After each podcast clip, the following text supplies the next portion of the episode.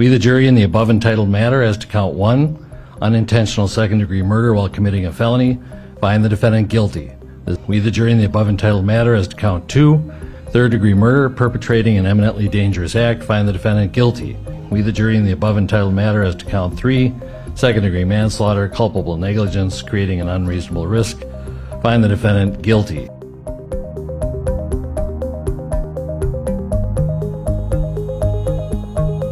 Governor DeSantis wanders into the midst of all of this with a anti-mob. Can you believe they're using the word mob as a as, as the other mob, not the mob that they are, but uh, an, an anti-mob legislation which basically restricts civil liberties. You can't really protest that easily in Florida anymore. And if you decide to protest, people could drive their cars right into you just because you're blocking their road.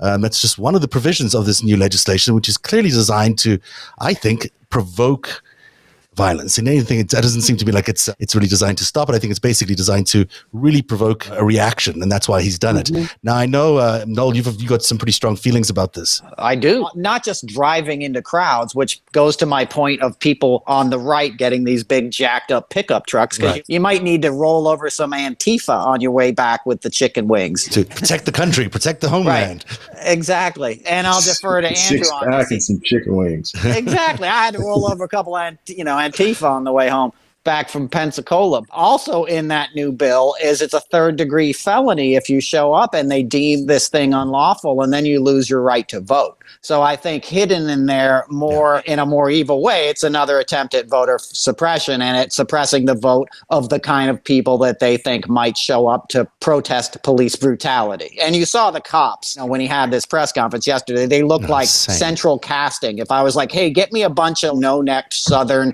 racist looking like Bull Connor cops, all right? Because they had 20 of them on that stage. And the guy even made a comment. He said, and if you move to Florida and we got 100 people moving here a day, don't vote like an idiot like you did up north. Oh, You absolutely. know? He actually said those. Actually, I had that clip Yeah, somewhere. I might, said- if I find it, I'll play it in a bit. But absolutely, I mean, this was this. I mean, talk about a heightening fear for something that isn't even happening. There are no protests happening, but they're they've got to get the riot bill signed and they've got to get it passed just in case you know, those that black threat comes along the way, and just in case they block your road, and just in case they block the beach, then you know then we've got all the power we need to make sure we can run them over. It's just they are benefiting from this so much politically, and it's so vulgar. Really, there's no there's no other reason for them to be doing what they're doing. Yeah, and if you're asking me, of Yeah. course, it's just it's like you said at the top of the show. It's this division, and people are becoming masters at exploiting it. And DeSantis studied under Trump, oh, and He's he's, Trump. He's much more dangerous than Trump. Yeah. Trump's an idiot, and he wants people to look at him when he walks in a room. I think Andrew said this on Twitter. DeSantis is Trump with a law degree. Oh, he's not, and and he's evil and ambitious. He scares the hell out of me, to be quite honest with He- you. he's- And you, he's you, gonna were, you were saying that earlier as well. Or Yeah, Andrew. he's yes, he's definitely the he's definitely the heir apparent for to Trump, at least down in Florida. And uh, I bet a lot of people are looking at him as the uh, he, he's he's probably more likely to get that nod than Tom Cotton or a Hawley or these other guys. Ted Cruz, they're all- they're all still going to be there. and They're vying Pompeo, but I think he's the one that that yeah. I think he's got it. He's Yeah. going to get it. And the Floridians are they there it's a no tax state, right? So that's why people are that's why New Yorkers are moving down there. Mm-hmm. Huge numbers of New Yorkers have left, are leaving right now oh, because really? the legislature and Cuomo are about to say to the very rich in New York City, you got to pay up. You know, the city's on its knees. Let's let's get you know, they're they're going to try to tax them. And my friends down in Miami are like every single apartment sale right now is to a New Yorker. They are They, just. did they know that he also passed a billion dollars of new taxation last night? DeSantis did. In the middle of the night, he passed. Maybe a- not. Maybe they'll come running back. so maybe they'll come back. It's interesting that a lot of New Yorkers have left New York. I don't want to segue there yet because I think I'm going to land up in a different conversation. Andrew, you're going to jump in and talk about DeSantis. Yeah, I, I think he's, as everyone accurately states, he's their rising star. He's the GOP's rising star, and you got to keep an eye out for him. You got to call him out, obviously, on a lot of the nonsense that he's pushing. I don't think there's enough attention out there focused on him, and like he's got such a great response to COVID. I don't believe that to be true. I think there are issues with reporting numbers in terms of people who have, you know, passed away in Florida. There's just a number of areas maybe to look at with him, and you just I don't really see the kind of media focus on those things as I did with others. Yeah, not yet. In any event, mm-hmm. is it mm-hmm. actually legal to pass a law where you can say it's okay to run over people who are blocking No. the road? It can't be. No. I, I honestly see this as just political theater. I think it's going to get. Mm-hmm. I, I can almost guarantee you it will be challenged and it will be struck down. It's illegal. It's unlawful. You're, you're turning human beings into felon machines, these trucks, and and you can't legalize something like that while also violating a First Amendment to assemble and to peacefully protest. And and holding There's people. so much wrong with that Yeah, yeah. statute. I, I can't imagine it surviving you know, one day of serious judicial review. And the other But thing isn't the. Florida isn't Florida the home state of the stand your ground? You can shoot anybody who comes to your door. It's And true. it is, but this is a bit different. You are using a truck as a battering ram because you got to go get more beer and wings, as we were talking earlier, and you've got your Ram 550 diesel powerhouse V20 barreling down the block to freaking knock these people down like bowling pins. I, I, I don't. It's a little bit different. Someone's coming onto your property. And you, you feel threatened, then, then, but it's still tough. You can't just go around shooting people that come walking up to your door. I was just delivering the mail, man. You Florida, look very anything's possible, right? aggressive with that envelope. But that's a Florida thing. Yeah. Yeah, so I, I even with stand your ground, there's still it's still very difficult to get away with just blowing someone away for the sake of blowing someone away. Castle doctrine. We have a castle doctrine in New York State where if someone breaks in your house, man's house is his cat man man's house is his castle. But you still have a duty, you know, under the castle doctrine to retreat and try to just fu- diffuse the situation before you have to start deploying deadly force, unless you're immediately uh, assailed with deadly force. So you know that that's really kind of doing away with that. Yeah, and that, We'll that, does break down on race as well. Surely that's only a thing that you can do if you're a white person, and it's not really something that black people could do in this country in any state. One of the things that struck me about the response today to the court case, you see, they were like talking about Kyle Rittenhouse. Remember Kyle Rittenhouse, who a few weeks after the initial this George Floyd killing went shot t- two people, two people died, I think, and he shot them in like in front of cameras, in front of crowds, and basically was like I, I don't. I think he was arrested, but he was ultimately carried out of the scene like he was the victim somehow of, of this thing, and he get shot two people in cold blood with a weapon, and uh, because he's white and a seventeen year old, I guess he, I don't know whatever it was at the time. Somehow he was treated like oh it's okay. He was just reacting to all those those dangerous black people out there, and meanwhile George Floyd is is dead under the under the pressure of a, of a policeman's knee. It's the there is such a race disparity in terms of what you're you're saying there, Andrew, about white people can get away with in America and uh, and black people can get away with. Believe it or not, yeah, I agree with that. It's just there's so many, there's so much evidence to that effect. I think Kyle Rittenhouse actually shot white people. Believe it or not, people that were not that it matters. You know, person is a person. You you, you blow them away. In that matter, you're a violent felon and you need to answer for that. But yeah, Ellie sees this kid walking around with his AR. His mom just dropped him off like from school, like with his little lunch bag or whatever, with his backpack and books to, to the protest from Illinois. And he's walking around and, and then he gets himself into, into trouble. And then he's in a position where he needs to wrongfully deploy his weapon and he blows someone's body part off, I think, initially. It's just crazy. It's why are we here? You know, I mean, like, why is stupid garbage like this happening? We should just blame uh, Ron DeSantis for everything. I think it'll be the, the way to you know, yeah, now well, it's the same. It's the same type of vein. Yeah, it is Yeah. very similar. And it's that, can I just make a quick point? It's back to that thing where somehow these weapons have become acceptable in, in our society. You know, I live a half an hour from Sandy Hook. You know, the mom who was the first victim of Sandy Hook, who was the mom of the shooter, bought her son that weapon, the same kind that Kyle Rittenhouse had and every other mass shooter has. To bond with him. He was like special needs and had some mm. issues, and she wanted to bond with her son. So she thought it would be a good idea to buy him this weapon. And that's the new thing that's here in our society that would be like when I, I was a troubled kid, if I was like, hey, I think I need an assault rifle now to help me out of these teen years where I'm acting out, my family would slap me upside the head. What are you, nuts? That's not happening. But Let's go fishing. Exactly. Exactly. How about yeah? We're going to drop you off on an island outside of Maine team and give you a fish hook on a match and see if you come back. Like now it's like Andrew said, Kyle Rittenhouse mom did drive him there with Yeah. his gun and his survival kit. And he did shoot two people and blew off someone's hand. And the cops handed him a bottle of water and thanked him for coming. He only got arrested the next day. Yeah. When No, it was like, oh, we're going to have to come and get you. You know? He was So- there under escort of the police. He was basically helping them out, doing Yeah. whatever Right. paramedic stuff they needed him to do, even though he was not a paramedic. Nina's got a Nina's been on before and she's done this name and shame thing. I don't have as exciting a graphic look this time. But I'm excited about what we're going to do in terms of name and shame because there was a good report uh, came out this week about the companies that are actually helping all these voter suppression laws come to life by supporting all the politicians, all the lawmakers in these in these state uh, houses to to you know run their political careers and and by funding them. I mean, it's interesting who the two the top ten funders are of all these state uh, lawmakers who are passing all these voter suppression laws, which is a bit of a tangent, but it's obviously related to what we've been talking about. So, Nina, I don't have the list. I'm going to pull it up quickly because I'm sure you don't have it in front of you. I, I'm looking at it. Oh, okay. Public Citizen is one of those great, good government groups that does all this research. It's not my research, it's theirs. And they released this report pointing out that contributions from corporations since 2015 have totaled $50 million to state legislators supporting voter suppression bills, including 2020, uh, sorry, including 22 million during the 2020 election cycle. The thing is that you got to think about this. These corporations love to they love to play the diversity game. They love to talk, talk the talk.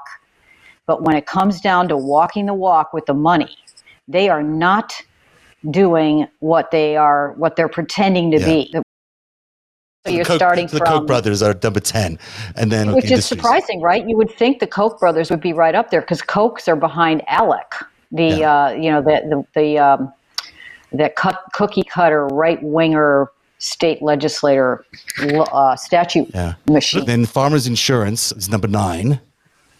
Can't say much about that. BNSF Rail. I don't even know who that is. Who's who's BNSF Rail? They transfer oil and stuff on railways. That makes sense. There you Uh, go. The Pfizer brought you bring you your vaccines and they bring you your voter suppression laws. It appears, um, as does State Farm, and then in the bottom end of this, or the top end of this list, Walmart. That's not really that surprising, is it? That Walmart's going to be there. And maybe it- maybe it should be, but they don't even pretend to be that uh, liberal on the outside. And then there's United Health, Comcast, the owners of MSNBC, amongst many other things, also bring you voter suppression on the other side of their yes, of their mouth. isn't that, that's good And, point. and then Altria, which is what is Altria? That's the Philip Morris company again. And then and then number one in this list is AT and T. Go figure. Yeah, and these are they make these decisions based on they're not giving them the money because they want voter suppression. They're giving them the money because they want statutes that are friendly to probably their litigation, their their susceptibility to litigation or tax issues, or that's what they're giving these right wingers money for. But they happen to just also get crazy anti-abortion shit and everything else that goes along with, and the gun stuff, everything else that goes along with supporting the re- the red side of these state legislatures. Yeah, Well, those don't are we have to your. become a uh, little bit more disciplined about these things? It seems, it seems that everyone's just so easily are funding these Republicans, and their policies suck. But I guess they they avoid regulation, I guess, or they get lower taxes in theory, and that's what It matters. They're just doing actuarial stuff when they mm. look at this. It does. It's not about the community. It's not about society. It's about how much can we keep our bottom line from making our ta- our our stockholders unhappy. And that's the problem with this mm. the sys- the system that we've got. That and then they put they put diversity on as window dressing. You know, but it is good. They've certainly have stepped up with the Georgia stuff. Even the fact that they talk about it is important but but yeah let's let's put the uh, put the wallet where the mouth is and stop pouring money into especially these state legislators which are these state legislatures are oh my god they're just nests of corruption i mean i started in springfield but albany ohio and the things that are going on there what they get away with tallahassee oh man oh yes matt gaetz Yeah, Noel was telling us Matt. i'm sure you've done a whole show on him i missed that i'm sorry It's three. It's three good episodes. I'll send you the links. They're great. um, yeah, look, these these are these the state legislatures are in a real they're they're a, a hotbed of, of of corruption, and yet they are the ones who are now going to decide potentially who the next election is going to be won by because they've given themselves all these new authorities. Some of these crazy laws allow the legislatures actually to override what the voters have decided. Voters could decide, and that's yeah, why we want the focus on Democrats. everybody else. That's why they focus on them because they're purchasable. They're Yeah. they're, they're way more purchase, purchasable and for a lot less than your average senator, U.S. senator. It's a lot easier to go to this Columbus or Albany and get stuff that Mm-hmm. you want. So was today a turning point? Did we feel America turn into the right direction or was it just it had to happen because it was obvious? No. Start with you. I, I think it was a bit of a watershed moment. I, th- I feel like it was actually a bit of a turning point because precedent has been set now, and hopefully a chapter has been closed. It's not, and I lose precedent loosely. I know I'm with it, but I'm just saying it's like w- there was some redemption from Rodney King, from all these are horrible big public cases we've seen in the past. Obviously, there's a lot of work to be done. Obviously, we have Ahmaud Arbery's trial coming up. This stuff happens every day. We w- they weren't even going to charge him a year ago. They listed it as a medical event on the Right. Minneapolis police website. It was only public pressure that brought this case in the first place. But this case was like enough of this. We're sick of this, and everybody took to the streets. And the big difference between this case and cases in the past, if you watch Black Lives Matter in that movement, it was white folks out there in the streets this time. Barack difference. Obama said that. Is it's they're shoulder to shoulder with you now, and that's going to change things, hopefully, and for the better. But I think it did change things. Andrew? I, I think it's the beginning of something. I think we need momentum. I think we need to keep it up. I'm a big proponent of us, of everyone, with issues like this, and also especially with elections, just to keep it up. Stay involved. Vote in every election counts from dog catcher to POTUS. It does not matter. If we fall back, if we slide back into a Trumpian type president, or we have more of these types of cases where people go free and the jurors are just not doing their job, or, or you know, prosecutors aren't putting cases in front of grand juries, and they're not being pressured to do that. We can go back. It's all about how we want to make America better. Okay, how we want to move forward and become, like I always say, a more perfect union. All right, It's- a never-ending quest. It's never going to end as long as America is, exists. Nina? Well said, by the way, Andrew. Yeah, that was good. Yes, I think it is a turning point. Absolutely. I think the BLM, the summer of protests was a turning point. As you said, whites, uh, people of all ages, colors uh, were standing shoulder to shoulder against this.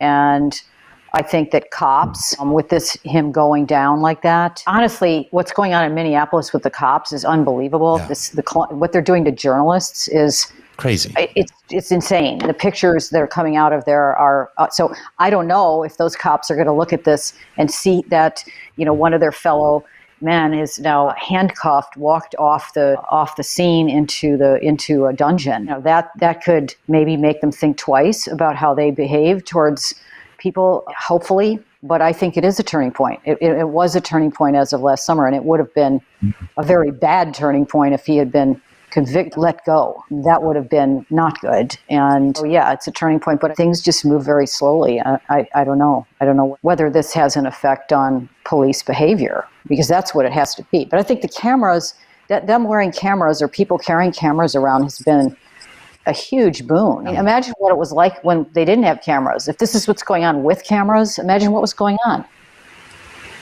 Yeah, absolutely. I mean, I think there's a real moment of truth that that we've been experiencing with all these cameras and, and with just uh, the amount of visibility we now mean, have into how these police stations, these police too. operations work. It's really Right. remarkable that we can see all this stuff now.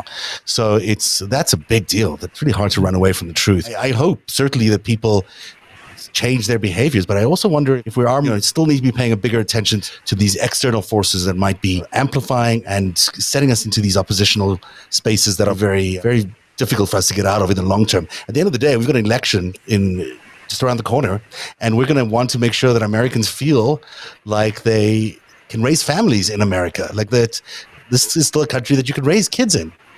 And I don't know if people feel like that so much when they see shootings every day and they see these court cases and these black people getting killed in, in all these places. We we still need to create an environment that's ultimately that is ultimately positive for people to raise their families.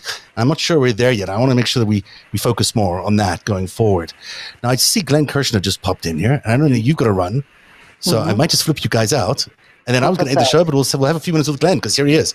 So thanks, Okay. Nina. It's great to see you. Thanks very Well, much for it's good to joining us. you. When's your book out, Nina? Anya. Your, your book's uh, many weeks yet to for, for you to help me uh, Happy- promote it. Happy to promote it all the time. It's so good. Thanks, Thank Nina. you. Cheers. Bye bye.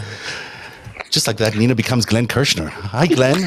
Hey, Zev, how are you? Hey, guys. I'm really good. Hey, Uh, Noel, Andrew, and thanks. We're do. almost about to wrap up, but you're here. So, how awesome is it for you to spend some time with us uh, tonight? I know you're busy. Uh, give us your quick takeaway. This was we were just saying, is this a watershed moment, or or is this just a, a start of something that we need to still get to? Yeah, I hope that this gets justice trending. And I don't mean trending on social media. If we can actually, and, and I think we have a chance, and, and I'll talk about why in a minute, but if we could get justice trending in our police departments, in our prosecutors' offices, in our criminal justice system, in our legislatures, in our schools, in our communities, I I think we have a chance. Maybe a chance that we haven't really had before. I look at a parallel between what I saw in the George Floyd murder prosecution, which I have to say was expertly tried. Okay. I can tell you, I tried more than 50 murder cases in the courts of Washington, D.C., including murder driven RICO cases. I never tried a case as expertly as I just saw that prosecution team try that case.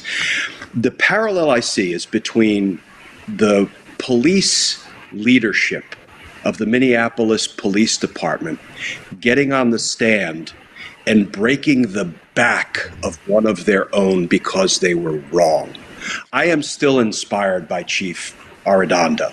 Hmm. He stood up and, in a full throated way, he said, What Derek Chauvin did was wrong. It was excessive. It was unreasonable and it was deadly force. And he wasn't the only one from the Minneapolis Police Department testifying like that. That's and then difference. Just, I was just on with Joy Reid, and I got to sit and listen to J- President Biden's comments as we were waiting to come back to the panel. And he said, and I quote, It's time to take head on the racial disparities that exist in policing hmm. in a full throated way. That's where I see the parallel. Because what it might take to really get rid of the bad cops is the good cops mobilizing. Mm. Because the bad cops make the good cops. It makes their job so much harder. And I think Chief Arradondo and other, like, like Lieutenant Zimmerman, the senior most member of the Minneapolis Police Department who testified against Chauvin, they took the stand and they gave the jury permission because jurors are like everyday people. They'll look at a use of force video and they'll say, man, that looks wrong. That looks criminal. That looks like murder. It looks like an execution. But I don't know anything about police procedure. I don't know how use of force works. When good officers come in and say, let us tell you how use of force works, it's not what Derek Chauvin mm. did. That was criminal.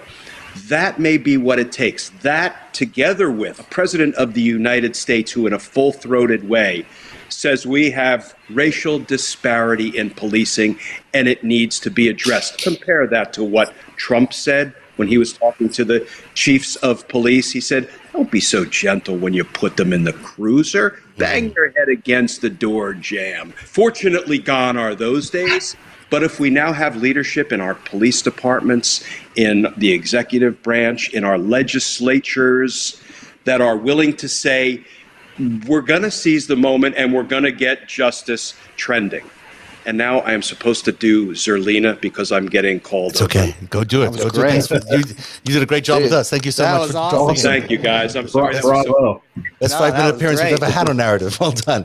Thanks very much, Glenn. The man is in demand, but uh, you can That see why. awesome. He, he knows his uh, he knows his way around it. What do you say? What do you, when you do a closing statement? I think, I think what Glenn said was phenomenal. I think he's right about the that one thing that was so specifically different about this case was that the police, ca you know, took the stand and they said themselves they were critical of their guy.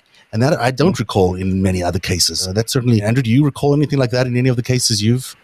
Uh, no, civil rights claims that I litigate and, and prosecute for people who are victims of police brutality or false arrest or malicious prosecution, anything like that, any rights violations, I have to hire an expert, which is usually a former police officer to Nice. testify on my behalf because you've got to counter and demonstrate, because you have the burden of proof as the plaintiff, as prosecutors have the burden of proof in a criminal prosecution, you have to demonstrate what ha- what was wrong, where did they violate uh, use of force guidelines. Use of force is on a continu- con- continuum, and you constantly have to readjust, which clearly Derek Chauvin did not do. You, Yeah. you use the, the amount of force reasonable and necessary to overcome any force that you're facing.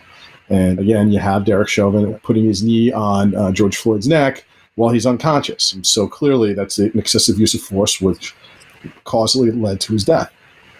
So that's yeah, so that's, that's what makes a huge difference having the police actually speak up. And I noticed in that case in Brooklyn Center, the the police officer who shot that kid the last week, uh, she resigned immediately. She accepted the fact that she had just made a stupid mistake or made whatever. She she walked off the job. She felt it was better for the police force in general that she wasn't there. felt to me like an attempt, at least, to not to not try hide behind the badge or try to mm, hide behind the, the- the- yeah, and, yeah. And, and responsibility for Yeah. her, you know, egregious act. Yeah, exactly. Which is what you want from police officers. I guess then it is watershed. We'll call it a watershed from all of that. Gosh, it's heartbreaking to see the family, but they were so overjoyed today at justice. It's remarkable what justice can do for you. That moment of having a jury stand up and say, "This man is guilty. This man is guilty of killing your son and your brother, and this is exactly what he." This is what he deserves. This is what he needs to happen. That that is the most cathartic. Not even cathartic is probably not even the right word, but it's just the most important closure for people to mm. have at the end of this traumatic and epic journey that this family has been through. For them to actually have this moment of, okay, we can breathe now. We've done our work for George. I think that's why they have scales in justice, right? Is because you're trying to balance it out. And I think right. as a nation, we learned today it feels good to do the right thing. It feels good to not have a conflicted thing that you have to make excuses for. You know, mm-hmm. setting it, setting the record right is a new chapter. And I think people will find that it feels good. And Glenn said cops are coming forward now in a way they haven't before. And that's going to make all the difference. It, it, it really will. Yeah, 100%. You know, Glenn hit it right on the head. Narativ is funded by viewers like you. Support our independent journalism at patreon.com forward slash narativ.